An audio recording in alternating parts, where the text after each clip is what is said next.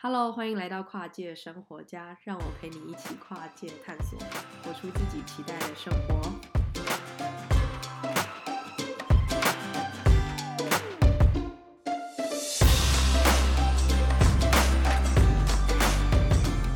今天这集呢，要跟大家介绍我自己最喜欢用的线上课程平台 Coursera，C O U R S E R A，Coursera。那 Coursera 是我大学时期最喜欢用的线上课程，因为大学的时候嘛没什么资源，所以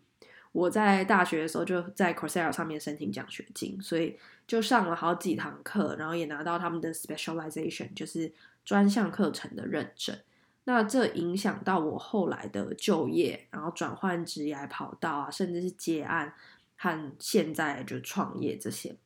嗯，学到蛮多东西的。然后，因为我大学是读哲学系，然后毕业后做了三份工作，呃，电子商务的营运主管，所以对于行销相关都很有兴趣。然后网络媒体的编辑企划，因为我一直都非常喜欢文字，到现在就是有在接案帮客户做网站设计的整个规划。那这一方面也是在 Coursera 上面学的，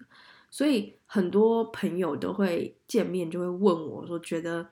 这个转换很特别，然后为什么会有这么大的转变？所以 Coursera 是一个我大学时期很重要的开始，然后也是我很感激的一份资源，所以很希望分享给如果你是想要拓展你的技能，然后喜欢多元的探索，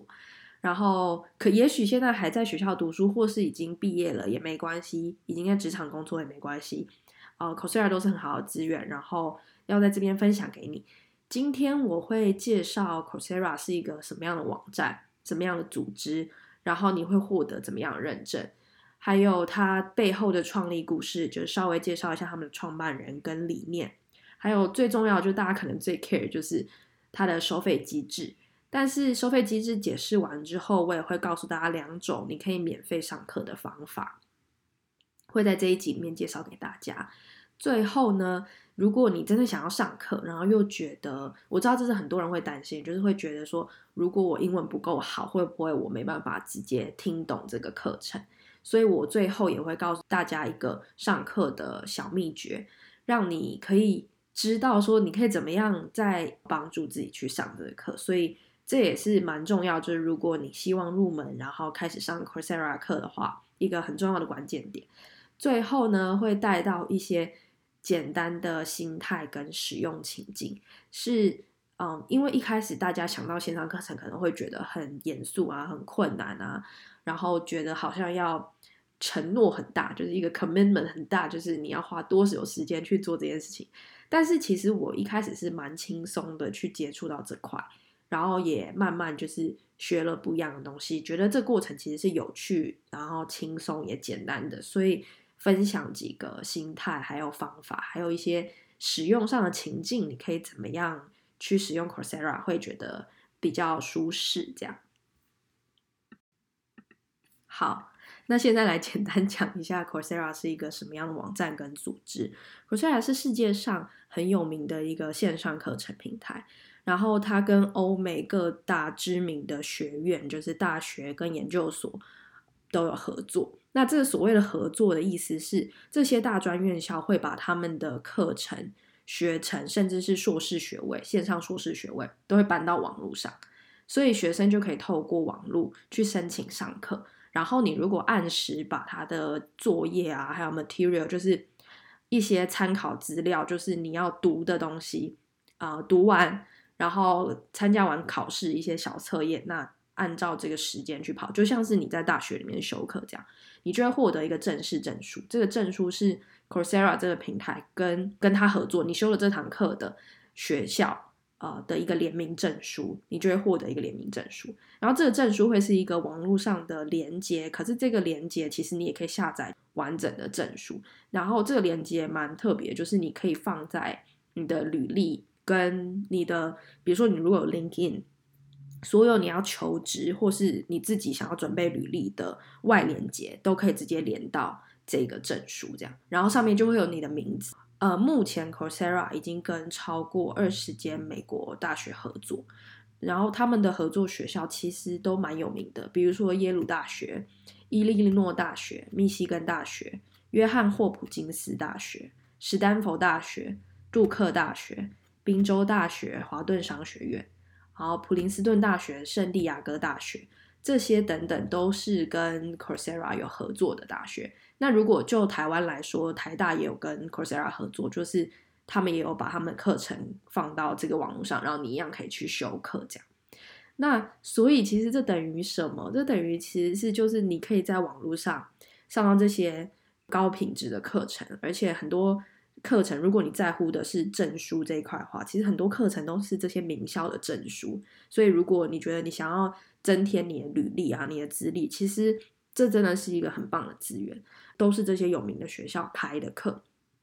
所以我发现，在上面上课，你会知道一些很不一样的世界观。还有他教授的方式也跟台湾的学院蛮不同的，我觉得这点也是蛮特别的。所以如果你希望自己探索，然后多方了解的话，Coursera 就是一个很棒的机会，可以让你接触到很国际化的最新趋势。那现在 Coursera 这个网站在全球，按照他们官网显示的，已经超过四千万个学生，然后它的课程内容涵盖人文艺术、商业、科技、电脑。然后，城市语言、数学与逻辑、营养学、数据分析、物理工程，然后一些个人成长、时间管理相关的，还有经济教育，然后比较困难的法律跟语言学习，这些都涵盖在内。那它还在持续新增它的课程内容，那大家可以上去他们的网站看看。接下来跟大家介绍一下 Coursera 的创立故事。呃，Coursera 是在二零一二年由史丹佛的两个教授开始做的。那这两位教授是 Professor Daphne Koller 跟吴恩达。吴恩达就直接用中文讲，因为他是华裔的。然后把自己的课程放上网给大家看。那放上这个网络就是 Coursera 这个网站，C O U R S E R A。那这两位教授都蛮特别，这两位教授都是呃电脑科学专业。Professor Daphne Koller 呢，她是一个女教授，然后电脑科学专家，然后也是人工智慧的专家。她是以色列人，非常特别的是以色列人，然后非常聪明，在十七岁的时候就从大学毕业，然后二十五岁就拿到史丹佛博士的一个天才。那而且这段时间内，十七到二十五嘛，八年的时间，她大学毕业，然后到拿到史丹佛博士。这段时间他还当了两年兵，因为以色列是女生都要当兵的。总之，如果去听他的演讲，他是讲话蛮有条理，然后讲话其实有他的逻辑，然后思绪非常清晰的一个教授。第二位教授呢，就是吴恩达教授，可能你也有听过他，因为他在华人圈其实蛮有名的。他是华裔，然后父母是香港人，可是他在英国出生，然后之后在新加坡跟美国念书。他的经历也是很丰富，就是他曾经在斯丹佛大学担任人工智慧实验室的主任。然后也曾经创建，算是 Google Brain 的创建团队。Google Brain 这个团队是 Google 早期想要发展人工智慧跟机器学习相关主题的时候的一个团队。然后，所以他是当时初始团队的其中一个成员。后来还有一段时间是跑去百度当百度的首席科学家。现在他是自己开了自己一个人工智慧公司，叫做 Landing.AI。那 Coursera 就是这两位教授，因为自己的专业都是人工智慧嘛，机器学习相关，所以他们很有感触，就觉得说未来的科技趋势一定会越来越多的东西是被这些科技取代的，就自动化取代掉。可是他们也相信说，我们人类其实学到一些新的知识，然后有一些创新的可能性，其实这些很弹性的思维才是。会驱动整个社会进步最大的动力，所以他觉得这个网络发展，再加上网际网络本来就因为网络的关系，所以所有人都可以接触到，所以他们就觉得应该要让这些知识，这些高等学院里面的知识也可以更普及，让一些真正需要这些知识的人也可以接触得到。总之 c o r s e r a 就是在这样的契机下创立。那也因为这两位 教授的专业，所以其实早期 Coursera 只有他们两个自己的课程嘛，然后放上网，其实他们就有去追踪背后的数据，就比如说，呃，多少人有对这些课程有兴趣，然后在怎么样的页面下他们会进入，然后去观看。然后透过怎么样的奖励条件，这些学员们会更愿意参与跟完成课程。然后用什么样的 material、什么样的素材、教材反应会比较好？类似像这样，他们就去统计这些资讯，所以就发现说，其实呃比他们想象中的还要更有这个需求。然后大家其实非常愿意去投入这些学习，所以他们就更觉得说这件事情一定要扩展去发展。那这两位教授就开始很积极的去找，先从这些学校里面的教授去找，说，诶，他们愿不愿意把他们的课程放到网络上，然后跟学校去谈合作。所以 Coursera 就慢慢慢慢就变成是跟越来越多、越来越多院校合作，大概就是这样发展起来的。所以从二零一二年到现在。已经是今年已经二零二零年了，已经是八年的时间。然后在八年的时间，他们现在成长已经变成是全球有超过四千万个学生。而且，因为在研究 Coursera 过程里面，其实你可以看到蛮多，如果是用原文啦，就是英文啊这些。语言去搜寻的话，其实蛮多学员会分享他们因为 Coursera 关系，所以比如说职业上面的转换啊，然后一些新的选择啊，然后还有一些看见一些新的可能性，这个都是有的。那我觉得这点也是蛮特别，然后也是的确是他们这八年来发展起来，一直希望呃创造的这个理念，其实一直有在实践这样。所以听到这里，你大概会很想知道 Coursera 的收费机制到底是多少钱，然后会不会很贵，或是根本上不起？那所以接下来就要告诉大家 Coursera 的收费机制。重新介绍一下 Coursera 的课程内容，涵盖人文、艺术、商业，然后科技、电脑、程式语言，就是再来是数学跟逻辑。医学方面也有营养学课程。然后数据分析、物理工程，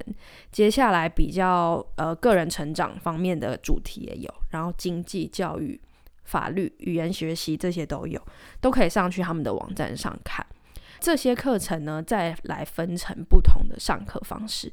然后我会先稍微介绍一下他上课方式，再根据这些上课方式去讲他们各自的收费机制是怎么样。Cosia 分成四种上课方式，第一种是单门课程，超过三千六百堂课；第二种是学程 （specialization），就是前面我有提到我有上的好几堂学程 （specialization）。然后第三种是叫做 Master Track Certificate，这种 Master Track Certificate 呢有超过十五种，等一下也会介绍这种 Certificate 跟 specialization 有什么不同。然后第四种，第四种是他们的线上硕士学位，就是 Master Online Degree，有超过十四种线上硕士学位，就是你真的上完课、交完作业，你真的会拿到正式的硕士学位的这种课程也有。这就就分成这四种上课方式。那从第一种方式来介绍，所谓的单门课程，它不是只有一堂课，而是比较像大学选课一样，就是你选了这门课，然后。比如这门课你就是要上一个学期嘛，所以就是依据这门课的比重，你就会知道说，那你接下来在这一个学期内，你每个礼拜要上几堂课。但是它不是用学期去分的，Coursera 的一门课，它的时间其实蛮不一定的，就是从呃六周到比如说十二周上完的都有，所以大概是二到三个月左右，你可以上完一门课。按照每一门课的规划去做，那这种单门课程，Coursera 在它的网站上有超过三千六百门课，然后三千六百课门课的主题就是刚刚前面有提到那一些主题都涵盖，所以就随你挑选。然后第二种学程 specialization 的这种课程呢，它就是学程这种课程，它就是把单门课几门放在一起，组成一个专业认证的学程。所以在 Coursera 里面称作 specialization，专项学程有超过三百六十种。然后这种学程呢，我举例来说好了，我自己之前是有上 SEO 搜寻引擎优化的 specialization。那 SEO 搜寻引擎优化到底是什么？它全名叫做 Search Engine Optimization。简单来讲，它就是比如说。大家比较熟知的就是 Google 是一个搜寻引擎，然后雅虎也是一个搜寻引擎，然后中国也有他们自己的搜寻引擎，这些所有东西都统称叫做搜寻引擎。那搜寻引擎优化的意思就是，所有人都会希望自己查到的资讯符合他们想要得到的资讯。比如说 Google，你如果查一个关键字，你希望这个关键字给你的相关资讯是真的你想要的，所以 Google 一直在优化这件事情，就希望说让搜寻者搜寻到的资讯是真的他们想要的。但是另一方面，对于说如果你要做自己的网站，或是对于商家来说，是不是这些商家跟拥有自己网站的企业户都会非常希望搜寻到相关关键字的时候，他们自己的网站可以排在这些搜寻引擎的前面，比如说第一页、第二页，因为。按照数据显示，百百分之八十的流量都会是留在搜寻引擎的第一页跟第二页。你通常不会搜寻东西开到 Google 第三页，然后去找你要的东西。所以这个专项课程，它就是把很多门关于搜寻引擎的课放在一起。比如说，我这个专项课程就有包含搜寻引擎基本概念原理，如何优化一个网站的搜寻结果，然后还有内容优化策略，然后社群媒体跟搜寻引擎的关联，跟最后网站优化状况的专业报告，你应该怎么做？所以它就是上完这整个呃 specialization，你就会对搜寻引擎的各个面向有很完整的了解。那我希望就是用这样的举例的方式，大家会对于 Coursera 上面的单门课跟 specialization，就是专项学程，有一个比较全面的了解。那接下来我来介绍一下这两种课程的收费机制。单门课程和专项学程呢，都是以每月一个价格去支付。也就是说，如果你越快的上完课，然后交完作业、考完试，你就可以付越少的钱。目前我基本上是以每月四十九块美金起，大部分都是每月四十九块美金，也就是说一个月你付一千五百块台币，你就可以选择你要的呃单门课，或是你要上学程这样。当然学程因为把很多门单门课放在一起嘛，所以你需要的时间轴会比较长，所以就是你自己评估你的学习频率。举例来说，单门课程它通常个礼拜固定呃两个小时的影片好了。然后呢，其实你一开通这个课程，所有的影片你都可以看，就是关于这门课所有影片，它只是会帮你安排好说，哦，你一个礼拜上完这个进度，然后下个礼拜上什么进度，再下个礼拜上什么进度。然后因为你每上完一个进度，不论是你的测验或是你的交作业，其实它的作业机制是让跟你一同时同步在上这门课的学生。的其他同学，三个同学帮你评分，所以你也会帮三个同学评分，就是给他们 feedback。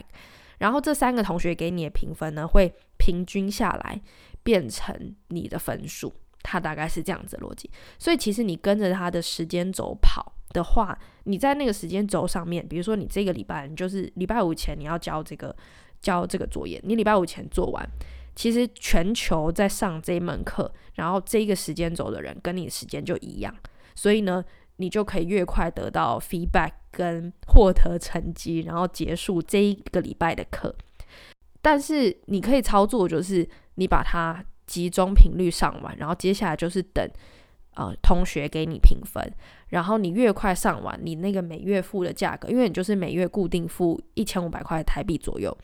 所以你如果缩短时间上的话，其实你可以很快拿到这个单门课程跟这个学程的证书，大概是这样的概念。如果你想要考虑免费上课的话，最棒的是这单门跟专项课程其实都可以申请奖学金或是免费旁听。然后等一下在下一个阶段我会跟大家讲说这个要怎么申请，这样。另外两种课程就是 Master Online Degree 线上硕士学位跟 Master Track Certificate。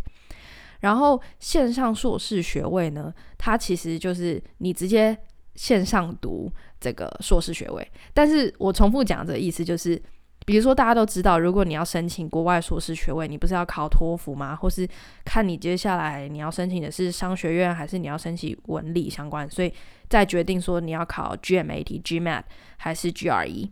那其实线上硕硕士学位也是一样的意思，就是如果你要线上拿，你你是可以远距离拿，但你要跟一般的就是申请硕士一样的流程，就你一样考托福，你要写自传，你一样要申请，然后你要考 GMAT 或是 GRE，就是这整个流程你都要跑哦。所以它不是像其他课程，就前面讲的这两项课程这么轻易你就可以上的，就你要准备这些资讯。那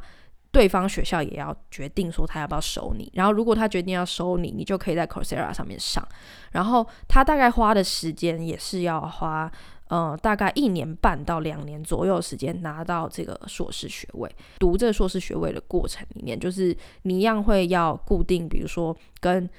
同学就是用 online 的方式、线上的方式去做讨论，然后助教会给你 feedback 啊，然后你一样要写论文啊。总之，他就是真的认真的，你要在用远距离的方式拿到硕士学位。所以硕士学位你该要有，在该教的，然后该参与的都要有。所以他只是上课搬到线上而已。所以你可以原本有一个正职，然后你人在台湾，然后你希望拿到国外的这个硕士学位，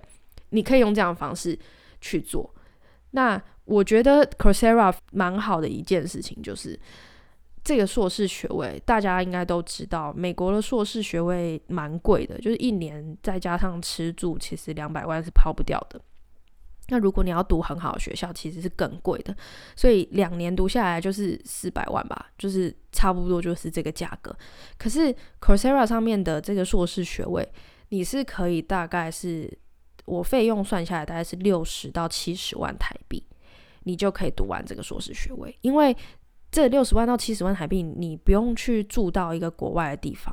然后但是你一样要用英文去跟人家参与讨论，然后你一样要申请，然后你会拿到正式的证书。但是你可以在你原本的工作领域上面，就是白天上班，然后你可能晚上上课或者周末上课，类似像这样，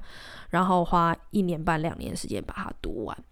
这个硕士学位就是非常符合 Coursera 的理念，因为他就是希望把这些高等教育资源去传播给世界上各地需要的、需要这些知识的人。所以很特别的故事，Coursera 网站上也有讲到说，他们有印度偏乡的女老师，因为在那些偏乡。呃，他他知道他一定不能离开这些孩子们，因为孩子都还很小，都是小国小啊、幼稚园这种年纪的小孩。可是他知道自己的知识已经不够，就是带这些孩子们再去成长，就是他觉得他自己的知识含量其实不够了。可是他又离不开当地，所以这个女老师她就是透过 Coursera 去拿到硕士学位，然后还要再往上读这样子。那这种故事其实还蛮多的，还有美国其实。我们大家想说，美国好像发展很进步，可是美国其实进步的是西岸跟东岸，就是一些比较有名的大城市，比如说旧金山啊、纽约啊、洛杉矶啊这些大城市。然后美国的中部其实有还蛮大一部分是会是务农，但是他们的务农跟台湾的务农不太一样，他们务农就是比较机械化那种务农方式。然后这些农家其实很多都是像是。呃，台湾早期那样，比如说两三代都是务农，类似像这样。然后这些务农的呃家庭，他们其实也负担大学学费是非常吃力的一件事情。所以 Coursera 上面也有采访一个，他就是他们家三代都是务农的美国人，然后到他这一代才有第一个可以读大学学位的，但是他就是用贷款方式，然后去用 online 的，就是 Coursera 这个 online 的 Master Online Degree。然后把这个学位读下来，然后也带了这些知识，然后回来影响到他们家族企业怎么运作。然后也有职业妈妈，她就是因为需要照顾年幼小孩又有工作，可是她也想要继续念书，所以她就是用职业妈妈的身份，然后也是用线上获得这个硕士学位。所以这些都是大家在海外，然后就拿到这个线上硕士学位的方式。那我也想希望把这个资讯分享给大家，如果你有兴趣的话，也可以上去研究他这方面的方案。然后这个硕士学位，因为它是正式的硕士学位，所以这部分就没有奖学金，就是他的网站上然后什么都没有写他有奖学金，因为其实他原本的学费已经比正式你要去学院里面上的学费其实便宜非常多了，所以这部分他就没有奖学金。这线上硕士学位，如果你想说，他那个学校是不是好的学校什么？它是很好的学校。然后因为，但是因为有十四种，所以其实蛮多的，大家可以上去看一下。他们学校是很好的学校，然后你一样要申请，可是你就可以不受地理位置限制，然后用一个比较实惠的价格读到你想要的学位，这样。但是，Kosera 也很知道，就是应该会有一些人是他对这个硕士学位有兴趣。可是他不是很确定是不是要花费这一笔钱，然后真的在线上拿一个学位。就是比如说，我对这个专业其实有点兴趣，然后我想要读。可是呢，毕竟如果一花又是要六十万、六七十万台币嘛，这也是一笔不小的数字。然后我还要申请，我还要投入这些时间精力去做这些备审啊、整理。所以，那我怎么知道这个课程是不是真的是我想要的？就是因为有这个需求，所以 Coursera 才推出了 Master Track Certificate 线上硕士学位，它有超过十四种，可是 Master Track Certificate 是超过十五种。他们的数字其实很强劲，为什么呢？因为它的呃 Master Track Certificate 呢，就是根据 Master Online Degree，它把 Master Online Degree 就是线上硕士学位里面的一些核心课程拿出来变成。啊、，Master Track Certificate。所以也就是说，如果你对于这一个线上硕士学位其实还蛮有兴趣的，可是没有到那么确定，你可以先去上 Master Track Certificate。然后有趣的是，Master Track Certificate 为什么跟 Specialization 真的不一样？因为 Master Track Certificate 它也没办法申请奖学金。而且它的费用也比较高。为什么它费用比较高？因为你修完的 Master Track Certificate 是可以抵 Master Online Degree 的呃学分的。所以呢，也有一些实体，就是美国大学的学生，他们会先去上 Master Track Certificate，然后真的进到那一间大学的时候，他再去抵学分。所以它的逻辑跟前面说的 Specialization 是蛮不一样的。然后它的费用比较贵，因为等于是上了课，你真的可以抵学分费嘛。然后美国也是一个学分多少钱，一个学分多少钱这样算。所以你上了 Master Track Certificate 其实是用来抵 Master Online Degree 的学分。所以这两个我会绑在一起跟大家解释。那它的价格是多少钱呢？它价格是大概从两千到四千五百块美金左右，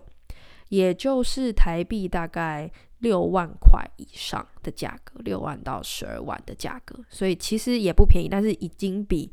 啊、你去直接去读线上硕硕士学位六十七十万台币还要便宜了。如果你读 Master Track Certificate 呢，你大概是需要六个月左右读完。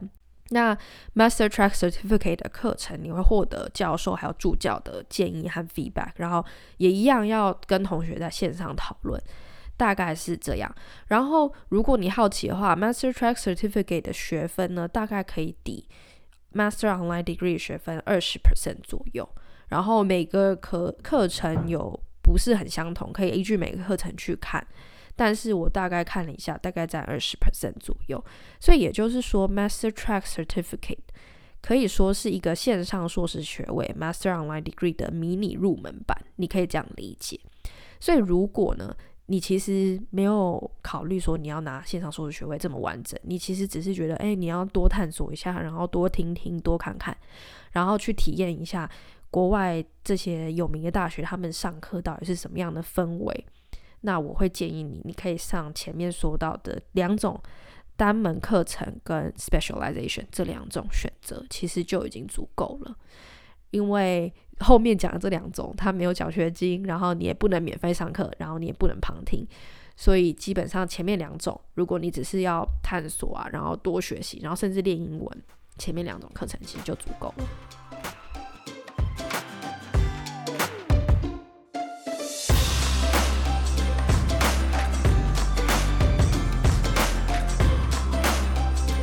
那听到这里，如果你对于这些线上学习资源，很感兴趣，然后自我成长这些主题都非常有兴趣的话，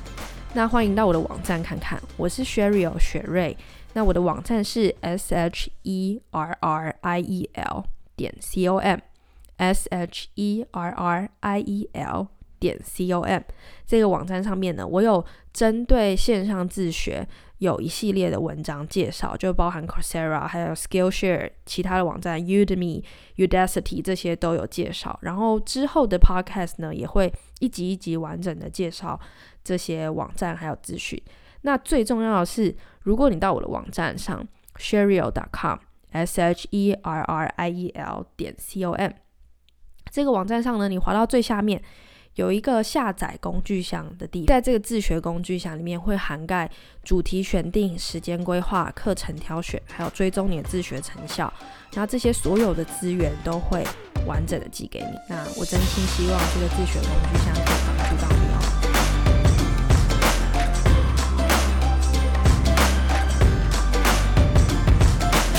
好，所以接下来要介绍到 Coursera 的两种免费的上课方式。然后这两种免费上课方式指的就是单门课程，还有 specialization 专项课程，就前面介绍过的。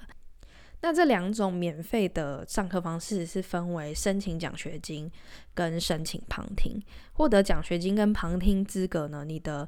可以获得的权限跟最终上完课会得到什么的东西不太一样，所以会分开来跟大家解释。但是在解释这个之前呢，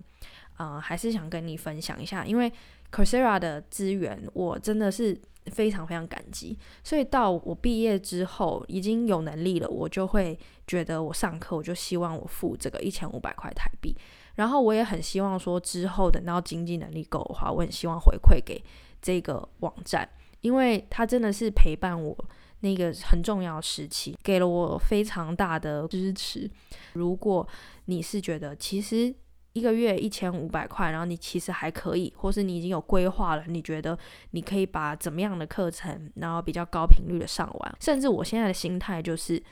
觉得对我来说是一种鼓励机制吧。比如说，我希望我这个课程可以压缩在一个月内完成，所以我心里就是想说，好，我信用卡放在那边，然后我就知道我希望一个月内上完。那我如果一个月内没上完，他就会刷下个月的钱，对我来说就是一种鼓励机制。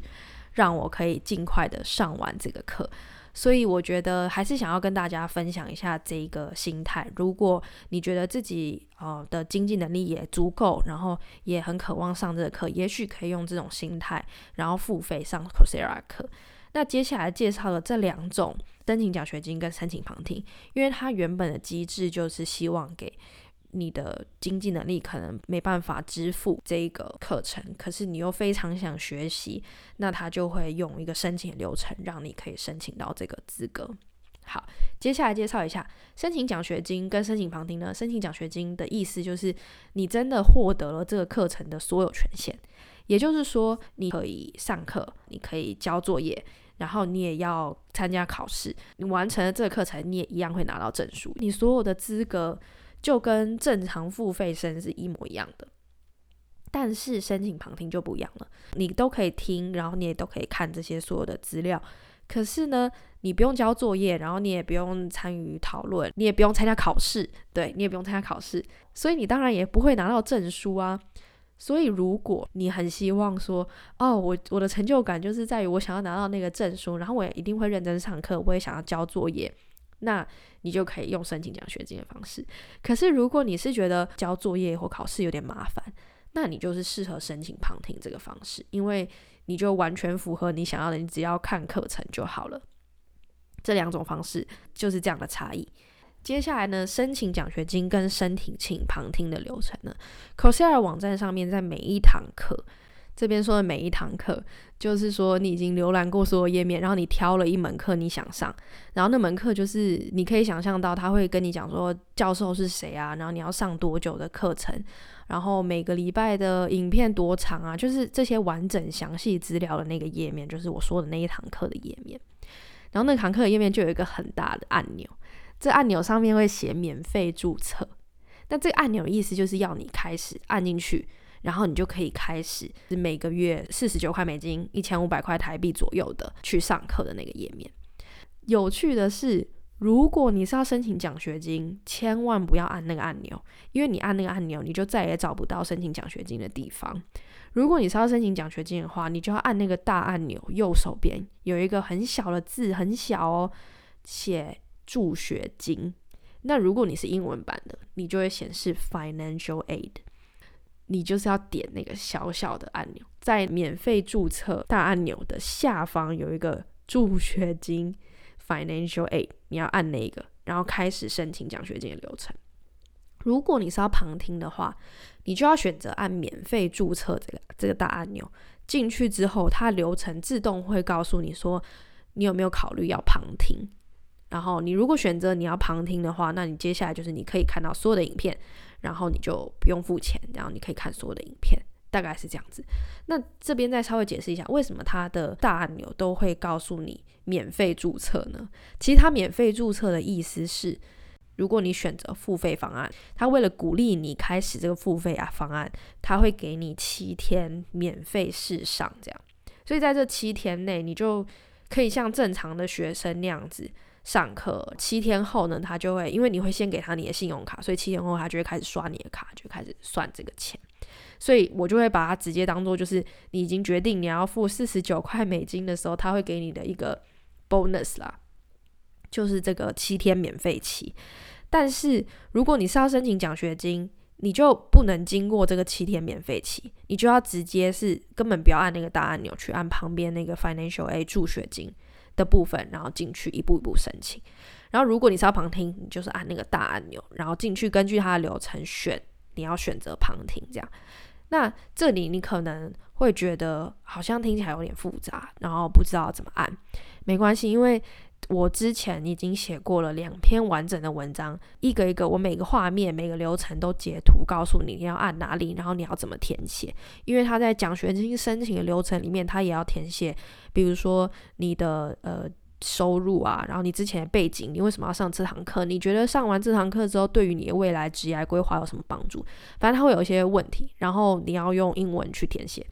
所以。我有分成两篇文章，告诉你说，你如果是选择旁听，你要怎么做；如果是奖学金，你要怎么做。然后都有图示去指示你。那如果你想要看到这两篇文章，会在这一集 podcast 的文字稿里面给大家。然后这一集 podcast 的文字稿，你也可以到我的网站上去看，也就是 sherriel.com，s h e r r i e l.com，就会有完整的。呃，旁听跟奖学金图示 step by step 的介绍，这样。接下来下一个阶段，如果你担心自己英文不不够好怎么办？因为还蛮多我的身边的朋友啊，或是我分享的读者，告诉大家说，诶，有这个资源，很多人都留言告诉我说，哦，我觉得我英文不够好，我觉得可能。没办法这样上课，这样。这里告诉大家一个上课的小秘诀，因为 Coursera 的课程其实非常贴心，它每一堂课的下方都会有英文逐字稿，就是那个逐字稿是真的是这个教授讲到哪一句，他那一句话会自动翻红的这种逐字稿，就是完整的记录他讲的所有东西。所以也就是说，如果你觉得英文不是很懂，然后怕听不懂。你其实可以从这个逐字稿上面知道说他在讲什么，然后如果你有不懂的，你就可以暂停，然后把这个词拿去搜寻。但是我想要跟大家讲的是，其实实际上真正就是我介绍了一些读者，然后真的去申请，然后真的去上课的。